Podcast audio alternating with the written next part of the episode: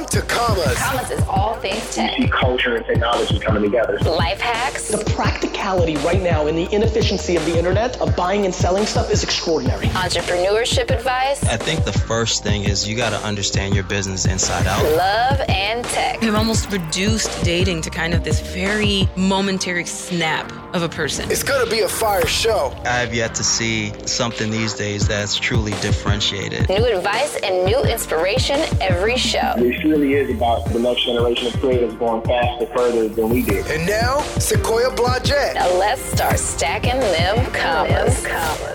On this episode, we'll learn from a military veteran turned self made millionaire and serial entrepreneur how he uses combat tactics to teach entrepreneurship. We'll hear from an ex NBA publicist who teaches women to switch, pivot, and quit their careers to transition to a more fulfilling life. And do I hear wedding bells? We'll give those special couples who are ready to walk down the aisle tips on the best ways to plan that special day. Entrepreneurship advice. Learn from the hottest and most successful investors, founders, and innovators in the game. Determine your greatness. It's time to get your knowledge up. Okay, okay, for sure, for sure. It's your girl Sequoia on Commas, and we got special guest Rock Ryder, a self made millionaire and serial entrepreneur who teaches founders how to survive their entrepreneurial journeys through some pretty interesting tactics. Welcome to Commas Rock. How are you doing? I'm doing great. Thank you, Sequoia. Awesome. So, you spent some time in the Army. Tell us about your journey and how that led you into entrepreneurship. I spent a, a little bit of time in the Army. Uh, went through uh, airborne ranger training, and, and when I got out, I, I really didn't know I was going to become an entrepreneur.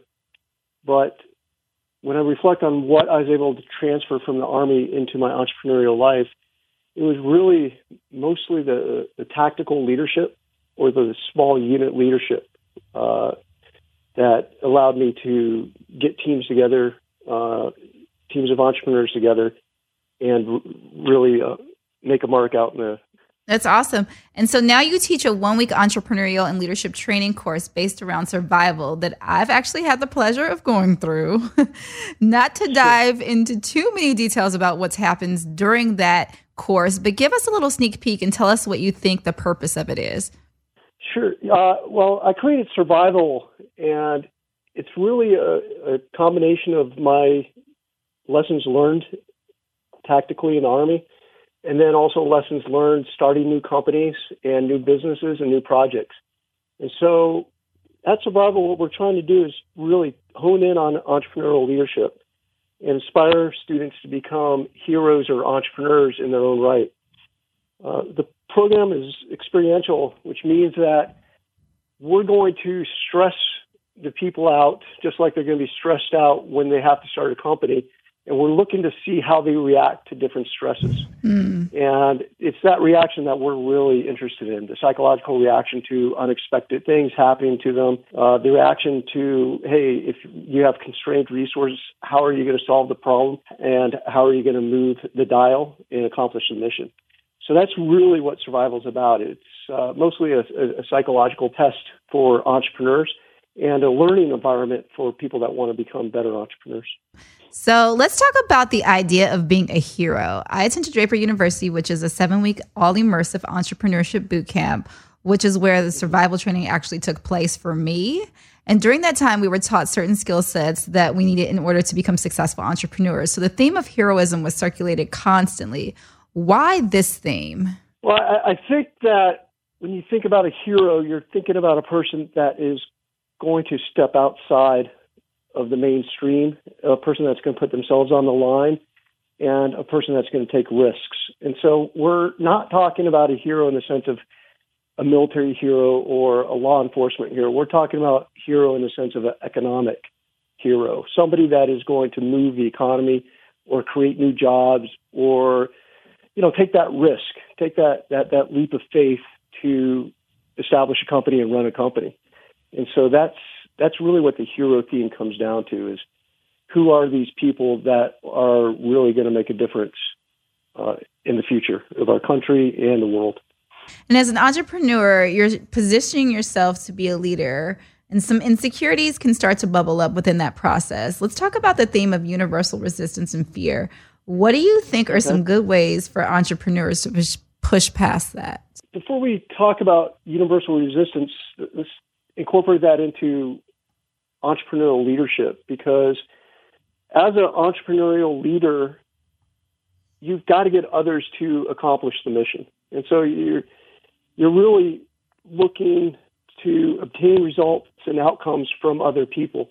And that's a standard leadership definition. What really sets entrepreneurs and separates them from the rest of the leaders in society is they're going to face this thing which we call universal resistance. And what that universal resistance is, is everything and everyone is fighting you as an entrepreneur. And you have to accept that fact. You have to accept the fact that it's you and you alone versus the universe if you want to succeed as an entrepreneur and to fight through all that universal resistance. And so that, that's kind of the concept of universal resistance. And then what about fear? How does that play into that? Universal resistance creates a great deal of fear within the entrepreneur. And you have many different levels of fear. You know, the, the, the fear that you need something else. You, you got to get something else in your, your, your tool bag before you can become an entrepreneur. The fear that being an entrepreneur is risky, the fear of failure. And then you also have that, that self doubt uh, that gets placed inside of you as an entrepreneur, where you, where, you, where you doubt yourself, your abilities, or your vision. And so fear is how the universal resistance kind of controls you. And and it's it's it's you know it, it's re- very real. Every entrepreneur goes through the fear. Um, one of the great fears I think for some entrepreneurs is when they skip education to launch their companies. Mm-hmm. So they have a fear that you need to get this college degree before you launch your company. And, you know, when you look at the evidence, that fear is unjustified. But the universe, in this case, college educators and families, want you to take that safe route to get that college degree before you go and you launch a company. Right. And that's kind of what Draper University plays upon, right? Is that you don't necessarily need to be a four year MBA in order to understand entrepreneurship's sake, for entrepreneurship's sake. But do mm-hmm. you feel like there are aspects that you would need from college or from the university that you wouldn't be able to kind of understand within that kind of scope of seven weeks? Colleges are great and they're a great pathway for many people. I would never dissuade anyone from getting a college degree.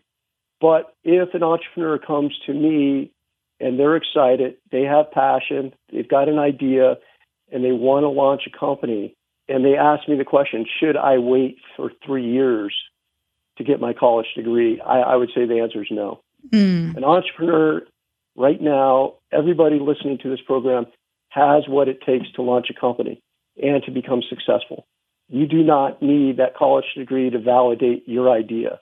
You don't need a college degree to validate your ability to launch a company and run a company. There are great examples. Steve Jobs, Zuckerberg, Michael Dell, Bill Gates, all these individuals did not get a college degree, and yet somehow they're able to launch companies and become very, very successful people. And those are just the most successful people that everyone will recognize. There are thousands, thousands of entrepreneurs, thousands of millionaires that never got a college degree.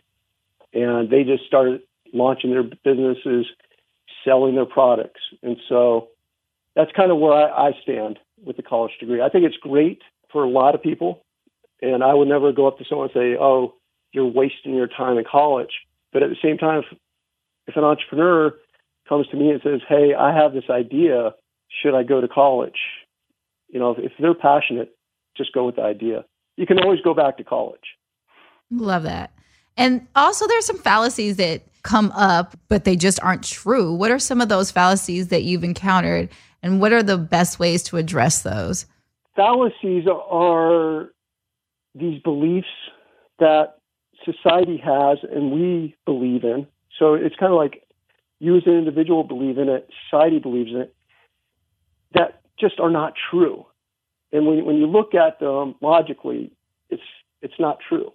And so the greatest example of a fallacy is the flat earth fallacy. It's very, very simple to realize that the earth is round. Um, and Galileo said the earth was round. And yet all the institutions fought Galileo and imprisoned him. And it took them hundreds of years to accept the fact that we do not live in a flat earth. And that was a fallacy. And so that that's kind of what a fallacy is. Today in our environment, we have hundreds of fallacies. These are truths that in America we believe are true that simply are not true. And one of them is the, the, the college degree. Um, you know, fallacy. You need a college degree to become successful in America, and without it, you're not going to be successful. That's a fallacy. That's just not true. Um, the reality is, you as an individual, with your own unique abilities, have a chance to succeed in America with or without a college degree. The other great fallacy is being an entrepreneur is risky. And today, I was talking to a group of people, and they all said, "What about going bankrupt?" And it's like, no, that's entrepreneurs just don't go bankrupt. They they, they just don't go bankrupt. Uh, some do, some don't. It's the same as any other demographic in America. The reality is, wealthiest people in our society, in the world, are entrepreneurs. The vast majority of millionaires here in America are entrepreneurs. And so, this notion that somehow there's economic risk with becoming an entrepreneur and bankruptcy is looming if you become an entrepreneur is just false. It's just false. Entrepreneurs on a whole do much better than any other demographic in our country. And we control the top 1%. I mean, we, we just control the top one tenth of 1%. They're, they're all entrepreneurs. So if you decide to become an entrepreneur, the, the, the reality is there's a high degree or likelihood that you'll become a millionaire if that's your goal, or you'll be able to reach your economic dreams, whatever those dreams are. So those are just a couple of the fallacies that, that I've encountered as an entrepreneur and I talk about with other entrepreneurs. So your advice would be don't have the reservation. Don't feel like you have to go to university. If you want to go to university, obviously you can do that, but don't feel like that's a must or a need and just jump right in there and just go after it. Is that the case? Yeah, well, it's it's not specifically university. My feeling is we have this thing inside of us that, that it's, it's an emotion called fear. And I can tell you, there is very little to fear when you're doing business in America. Nobody's going to kill you. Nobody's going to maim you. Nobody's going to, you know, c- come in and, you know, through violence and take something away from you. That's why, that's why we have these emotion of fears to protect ourselves so that we can survive. Uh, but somehow, th- this notion of fear, this emotion of fear, has been able to enter into our economic lives. And so I really believe that when you feel fear as an entrepreneur, that's kind of a trigger to move forward. Because the, reality it's, it's nothing out there is that bad. Nothing out there is that bad. So I believe that fear is something that should motivate you to move forward. So if you're afraid of your own self abilities when it comes to being an entrepreneur, you can sit there for decades and reflect on your weaknesses and inefficiencies or, or, or, different things to doubt yourself, or you can just wake up and say, I'm going to be an entrepreneur and see what happens. The reality is there's really nothing to fear with just saying, I'm going to be an entrepreneur and I'm moving forward and we'll see what happens. So basically, just jump right out there. Use that fear yeah, as motivation yeah. and just jump right out there and go get it when you you know let fear let your fear be your trigger you know you, you feel it that means go for it and don't be afraid. Don't put it off. If you keep putting it off, you're never going to know what that experience of being an entrepreneur is. That's what I really like to impress upon heroes and entrepreneurs is you just got to go for it no matter what happens. Love that. Well, thank you so much for joining us, Rock. This was some great advice. If someone is interested in finding out more about your work and what you're doing, where can they go? Sure. I would uh, go to Draper University and you, you can go to the website, uh, look at their programs, and really, you know, they have a lot of different programs there. It's a, it's a phenomenal institution. And I think that anyone that wants to become an entrepreneur or feels like they want to be an entrepreneur, that's one of the first places I would start. You, you don't have to attend their residential programs in order to get some benefit from that ecosystem. A few episodes ago, we talked about how to launch your business and we went over how to define your problem and figure out the solution to that problem. Now let's get into your target customer and we'll use my old company 7am as an example. Defining your customer. So, how do you define your customer? There's so many steps to this. And when you're doing that, you want to make sure that you're actually speaking to potential customers. There's a lot of guessing, there's a lot of validation. And so, going back to 7 a.m., when we initially started the company, I wasn't sure who my customer was because I was teetering back and forth between mental health and actually doing relationship coaching or relationship advice. And so what I did was I created a Instagram account and I started just ask questions. I was like, "Hey, who out here is dealing with some stuff? Like I add quotes there, who's dealing with like some mental health stuff that they aren't sure how to tap into?"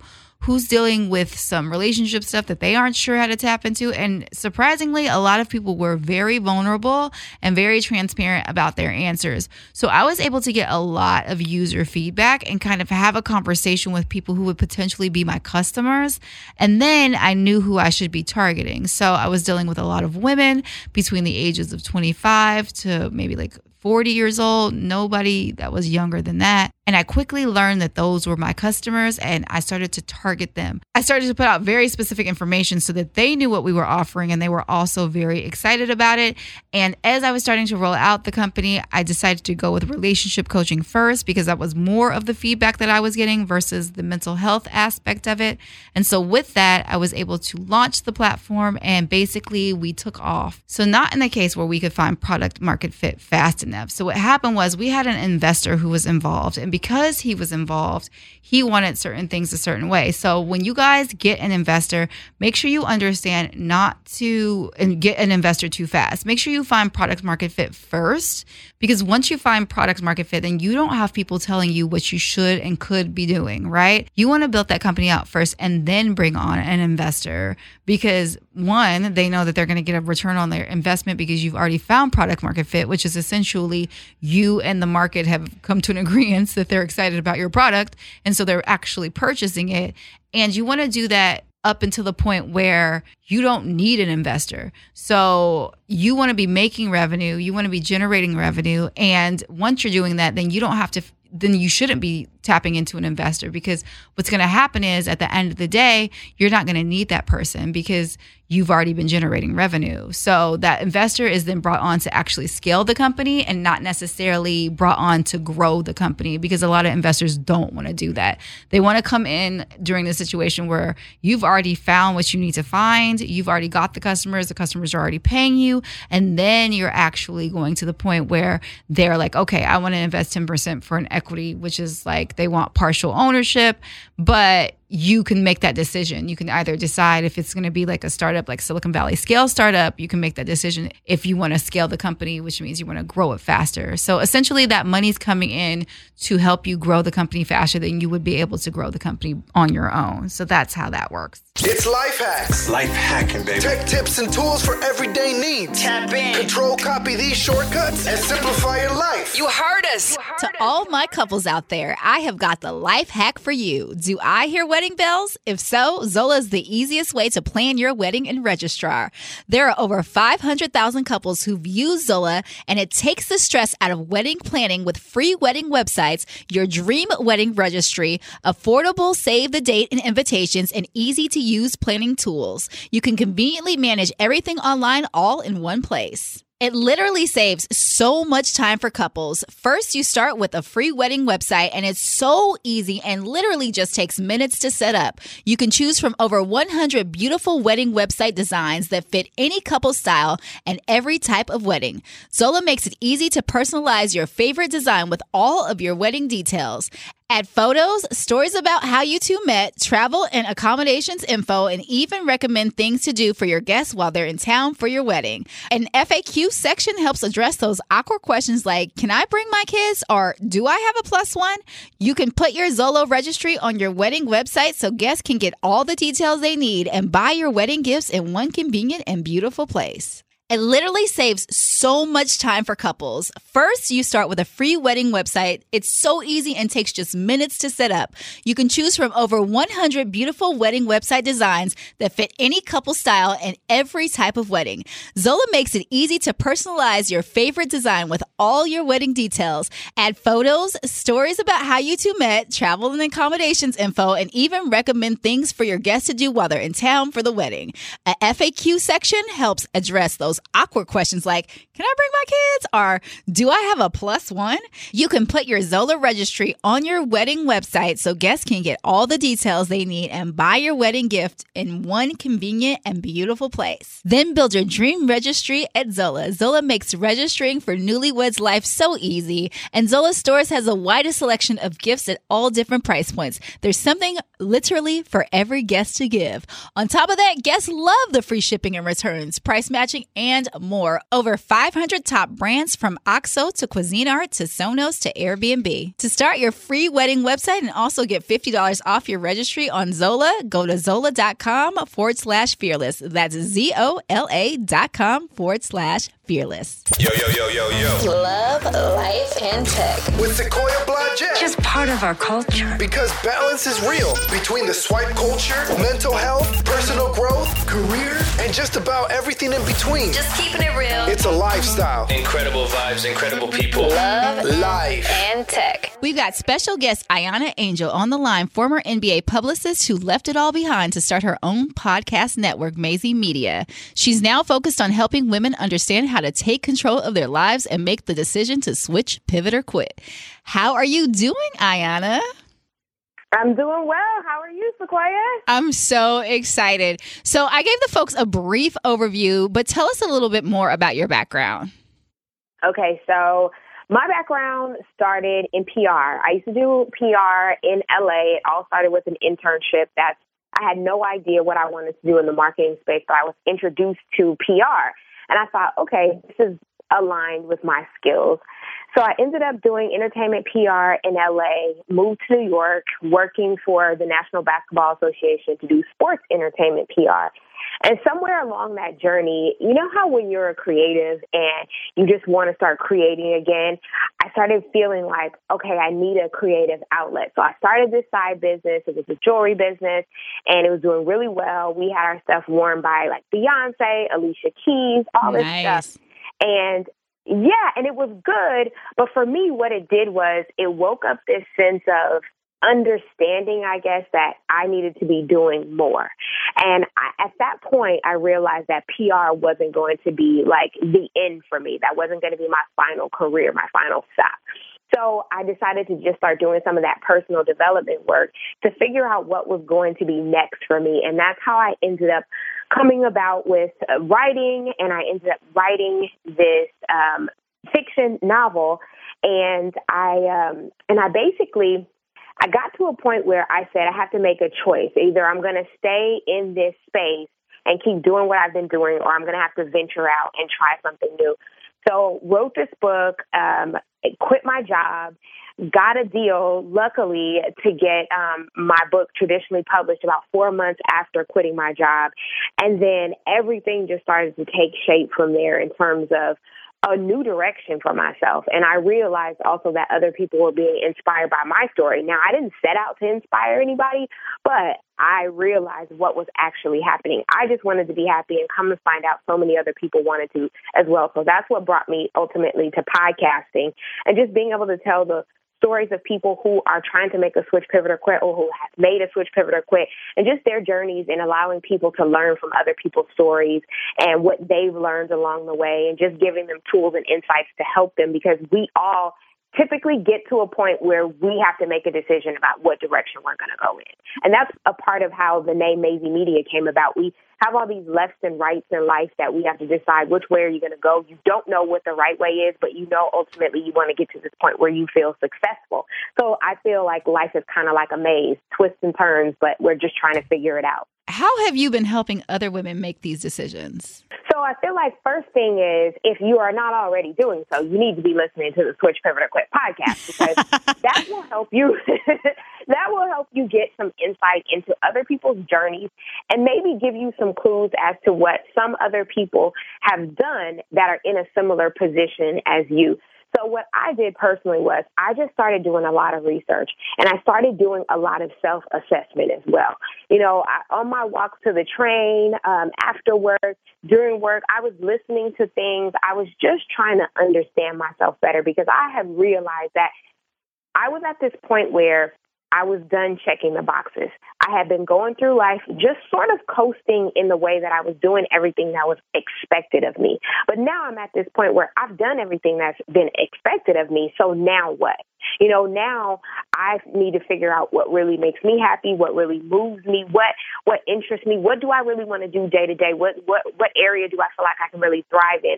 So I feel like that portion it's hard to tell people exactly how to go through that process because it is a process of self discovery. And my journey may not look like the next person's journey, but I think it, what it comes down to is a lot of research, a lot of being um, okay with not knowing and the unknown and trying to understand yourself in a way that maybe you haven't understood yourself before or haven't even tried to.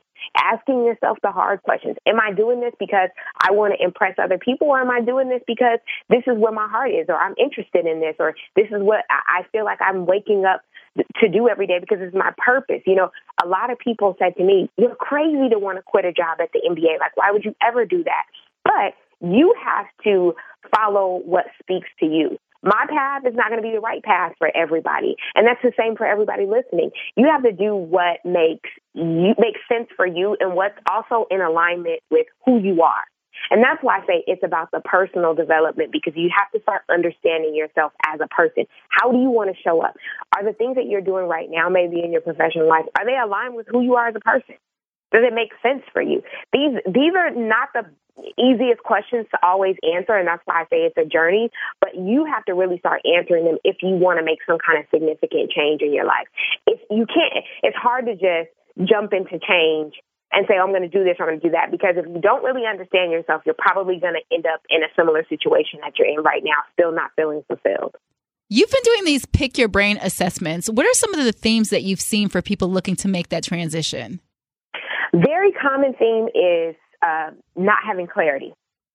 Not having clarity, having all of these things that they're interested in or things that they've started doing, and just really trying to understand how to map things out, how to put things together in a way that other people can digest it. Because it's one thing for you to have an idea or for you to start doing something, but it's another thing to package it and present it to other people so that they can then consume it. Um, and I'm not even just talking about from an entrepreneurial standpoint. Even, you know, as someone who's trying to climb the corporate ladder, if you're trying to make a pivot in your career, you may have to assess and realize how you have to repackage yourself and your skill sets so that other people can then know how you can fit into their bigger picture. So that's one of the common things that I see. Another thing that I see that is a little bit um, it's a little bit uh, telling of the the space that we're in right now. Is so many people want to be influencers and mm-hmm. entrepreneurs, mm-hmm. yet they still want to have their nine to five job. And this is the thing. It, it looks good to be an influencer online. It looks good to be an entrepreneur. People make it look really good. I'm going to go ahead and say we make it look really good because we're a part of that as well. And the reality is, is that people are not always telling you everything that it took to get there. And I have to be honest with the people that, you know, do pick my brain sessions with me. It's like, look, are you actually cut out for this? In the way that a lot of people that you see um, being influencers or social entrepreneurs or things of that nature, this is their full time job and yeah. responsibility. Yep. It's just, you know, it's just like Beyonce. We see her with a banging body. Beyonce or any other celebrity out there with a just a body that to die for. That's her job to look like that. Unfortunately, she is getting paid by all of us to consume this image, right? We are consuming an image. And she is getting paid to get on stage and look the way that she does and perform the way that she does. Nobody's paying you to do the things that you want to do yet, right? So if they're not, and then you still want to have a nine to five, that's a hard thing to try and straddle both sides. So you have to make sure that you can really, that you have the capacity to do both. And most people are not realistic about what it takes to actually be a social entrepreneur or a social influencer and have this nine to five job. That's right. a lot. And yeah. in some cases, have a full, have a family, you know, all the other elements that come along with life too. There's a lot of people that want this lifestyle or want a certain lifestyle, but I have to kind of bring people back to reality. Okay, what is realistic for you? What can you do? Because you don't want to set yourself up for failure either. It's okay to venture out and try new things, but you don't want to be unrealistic about the decisions that you're trying to make. Yeah, and the thing is with the influencer industry too is people don't realize is it's not like a freedom job. like you're literally at right. the mercy of a brand. So you're going to do exactly what Absolutely. they tell you to do. You're going to put out whatever copy they tell you to put out. You're going to take whatever pictures they tell you to take and then you're going to get a check for that. And so I think a lot of people mm-hmm. don't understand that. They think, "Oh, it's so like glamorous." It is not. like, right. So yeah, no. Right. And it takes a skill set too, you know, and to really hone that skill set, you you have to dedicate some time, and you probably also have to do some research and see what are these brands looking for? What do they want? How am I going to get on certain people's radar? It's just a full time thing, and I see a lot of people wanting to do it as a part time thing. And sometimes you can, you can start like that. But you know, we all we live in this culture too, where we we want everything and we want it immediately. Mm-hmm. And I have mm-hmm. to be really, really honest with people about what the real road is going to look like if you want to go down this road. It's yeah, it's microwavable. People like, okay, I'm just going to put it in. It's going to take five minutes, and I'm going to get it back out. Like, no, that is not mm-hmm. how that works at all. Not at all. Not at all. The, you don't see the sacrifice. Not at all. So, what are some of those transferable skills that you would say that you brought from being in the NBA and like being a publicist to now your current situation? You know, it's funny because that's a part of the reason that people book pick my brain sessions with me as well. Because I have a marketing background, I have a PR background, and that really worked in my favor so when people come to me and they have like a small business idea or they're already operating a small business, I can help them craft their storyline. I can tell them how to make certain moves that will make them more appealing within their space. And that worked for me big time. Like I I wouldn't change anything about my career trajectory for that simple reason. When my book came out, I was able to create my marketing, um, have a, a whole entire tour that I was able to put together, having not done that before for a book, but having worked in that space and, you know, put together promotional tours and stuff like that before. So I knew how to put together my bio, a website. I knew how to basically craft a story for people that they could follow along with.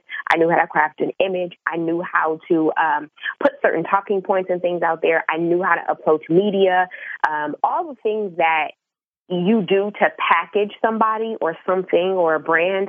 And that really worked in my favor. I also knew how to network with people and have certain conversations and get in front of the right people because that's what I was doing anyway, day to day. Um, writing was a huge part of what I was doing day to day in PR. That worked in my favor as well. So, uh, of course, I could put together a pitch letter. Of course, I could put together, um, you know, presentations and things that I would need to make my journey a little bit easier and smoother. Whereas I understand that not everybody has that background. So when people come to me, a lot of times they're starting from scratch. This is not their world. Maybe they worked in like, um, I don't know, some other industry that, like maybe they were in the medical field or something. So this whole trying to get media attention for what they're doing or trying to craft their storyline and, and give people something to, to grab a hold to, that's foreign to them. But for me, luckily, because of my background, it wasn't. So I was really able to use that to my advantage. Why did you decide to start Mayzie Media? Okay, I started Mayzie Media because when I first got into podcasting, first I had been dabbling with the idea, toying with the idea for a while before I actually did it, a couple of years. But I knew what kind of podcast I wanted to create.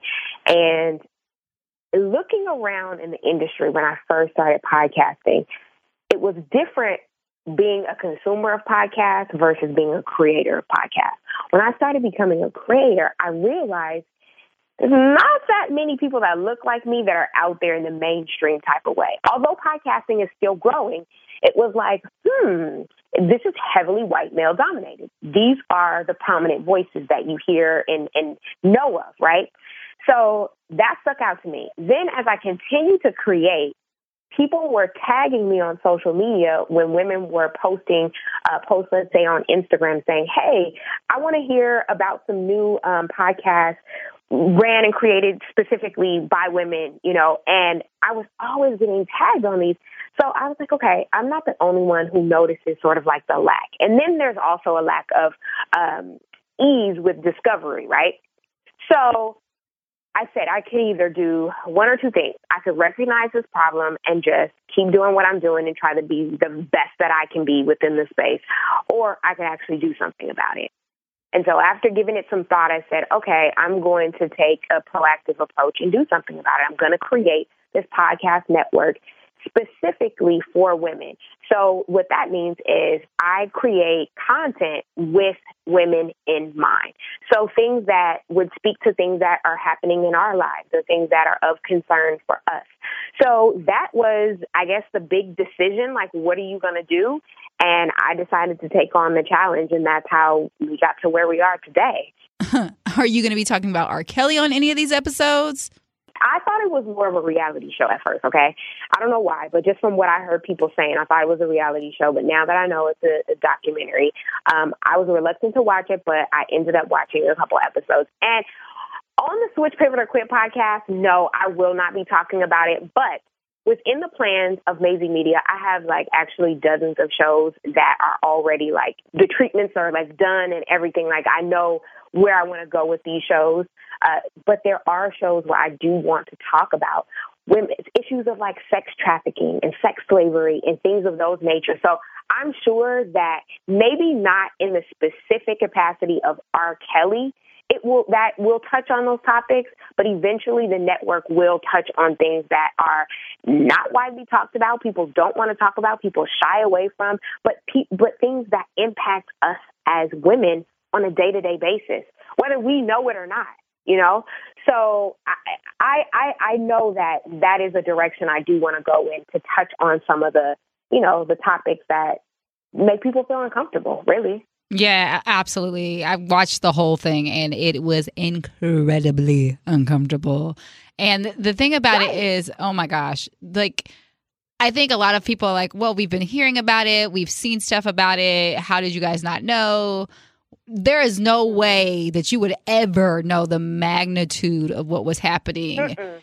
until that documentary came out. So I think having a platform right. like yours and being able to have these conversations is super important.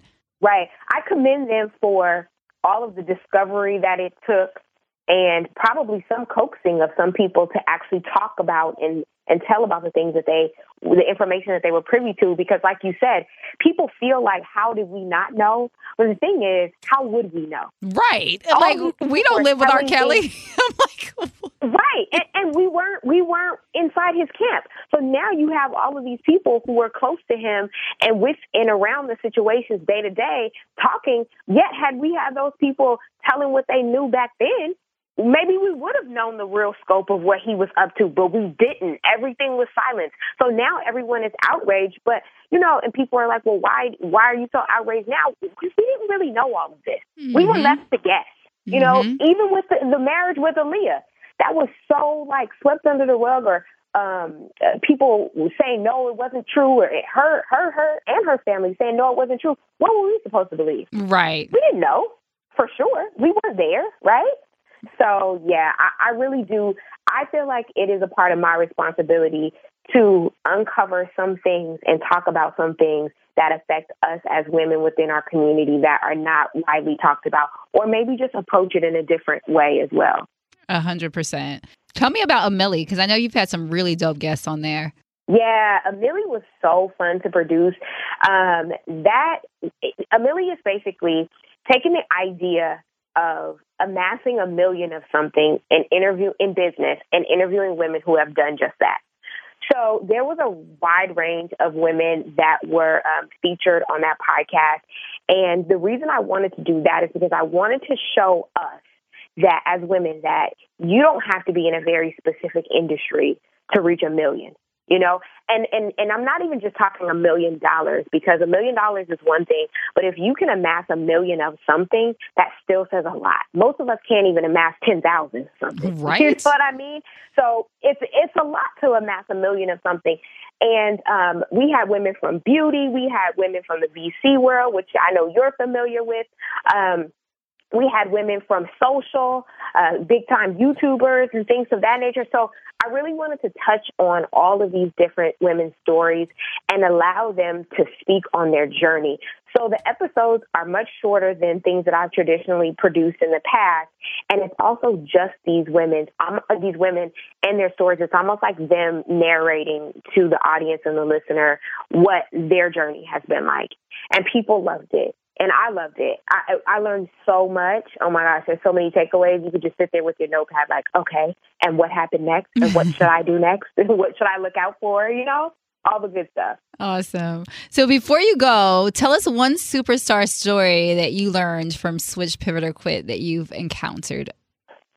Oh gosh, I've interviewed so many people, but you know, one that always sticks out in my mind, um, Devi. Devi is a she's based in LA and she's has a career and a history being in uh, the radio personality side of things. And she ended up writing this book about crystals and that journal journey and her book was called crystal bliss and and so i was interested in, in talking to her because i wasn't that familiar with the the the work of with crystals and the use of them and all of that right and she's just a really really like inspiring person and i ask i always ask this question about how do you deal with those days that are trying where you're just trying to keep your head above water and, and just trying to be positive because you know, things can get hectic sometimes. And her answer just really stuck with me because her answer, I said, What do you do on those days? And her answer was more in line with, What do I do every day? Mm. So it wasn't about encountering this moment or the this one day that throws you off or that makes you upset or that gets you maybe out of your element or that gets you depressed or feeling defeated what do you do then? She's like no what do you do every day or what do i do every day to pour into myself so that if the challenging times come and when they do come i don't feel such an impact by it. Mm. And I was like, oh, I like that. So it's more so building up the internal arsenal and the strength day to day so that when you encounter these things, it's not like this huge thing that you need to do to rebound from it. I was like, Devi, that is good. You're like, note to self. exactly. It really was like a note to self. So shout out to her for that because I really, really like took that one to heart. And I was like, that is a true testament of doing the personal work and the personal development work so that you can just show up better every day and not ha- not always constantly play catch up or try and deal with situations as they come. You're just dealing with yourself on a regular basis and getting yourself prepared for whatever comes your way. Awesome. Well, thank you so much, Ahyiana, for dropping those gems. If somebody wanted to plug in, where can they find the podcast, the network, and where can they find you? Awesome. Thank you so much for having me, Sequoia. This has been a fun chat. So I hang out regularly on Instagram under the Switch Pivot or Quit um, podcast account. So it's just Switch Pivot or Quit. And you can also listen to the Switch Pivot or Quit podcast wherever you listen to podcasts. Same with uh, the Amelie podcast. Now, Mayzie Media is M A Y Z I E media spelled out dot com. You can find all of the podcasts that we produce under on that website. And then if you want to check me out personally, you can go to ahyianaangel.com and that's A H Y I A N A. This is the plug. You know who's the plug. It's time to get caught up on the hottest in tech. Keep it locked, you heard? With Sequoia Blodgett. I see you, little mama. All right, so I know you guys have been streaming a lot of content, but I have the plug for you. There is this bum show that's coming to Showtime. It's an original comedy series called Black Monday from executive producers Seth Rogen and Evan Goldberg. It's 1968 Wall Street, bad fashion, big hair, and even bigger egos. The Old Boys Club has all the power until an unruly group of underdog traders decides it's their turn to be on top and accidentally causes the biggest stock market crash in history. It's starring Don Cheadle, Andrew Reynolds, and Regina Hall. Black Monday premieres Sunday, January 20th at 10 p.m. only on Showtime. But here's the plug, you guys. You can try a free month of Showtime by going to Showtime.com and entering the code LIP. This offer is for first time subscribers only and expires February 24th. So get on it. I launched my first company, 7 a.m., in 2014 after a long stint of working in the entertainment industry as a commercial and music video director. It was hard. Even though I was venture backed by one of the biggest VCs in the game, I still was so confused as to how to actually run, grow, and scale the company. I didn't understand how to convert customers quickly and efficiently. I didn't understand which marketing tools to use and how to create sales funnels. I didn't understand staying niche in the beginning and not boiling the ocean. I didn't understand how to stay motivated during extreme times of loneliness and not getting the results I was expecting. After several years, we ended up closing the doors. I started studying hundreds of really successful entrepreneurs to find out how they not only kept the lights on, but were scaling rapidly. After officially walking away from my first company in 2016, several years later, I launched Commas, a virtual entrepreneurship resource center. Yes, we're actually a company. I built it to help you guys understand why raising capital too fast will actually hurt you, why you need a team around you to iterate quickly and stay sane, why your business has to stand out because so many people are doing the exact same thing. There are no new ideas, and why it's important not to push your personal life to the back burner. Consider Commas as your entrepreneurship resource guide so you can avoid making the same mistakes that I did. We cover all things from product to marketing to publicity and fundraising. You can learn more about Commas, the actual platform, by visiting commastheseries.com. You can also hit us up on our socials at Commas the Series. Until next week, it's your girl Sequoia, and I'm out.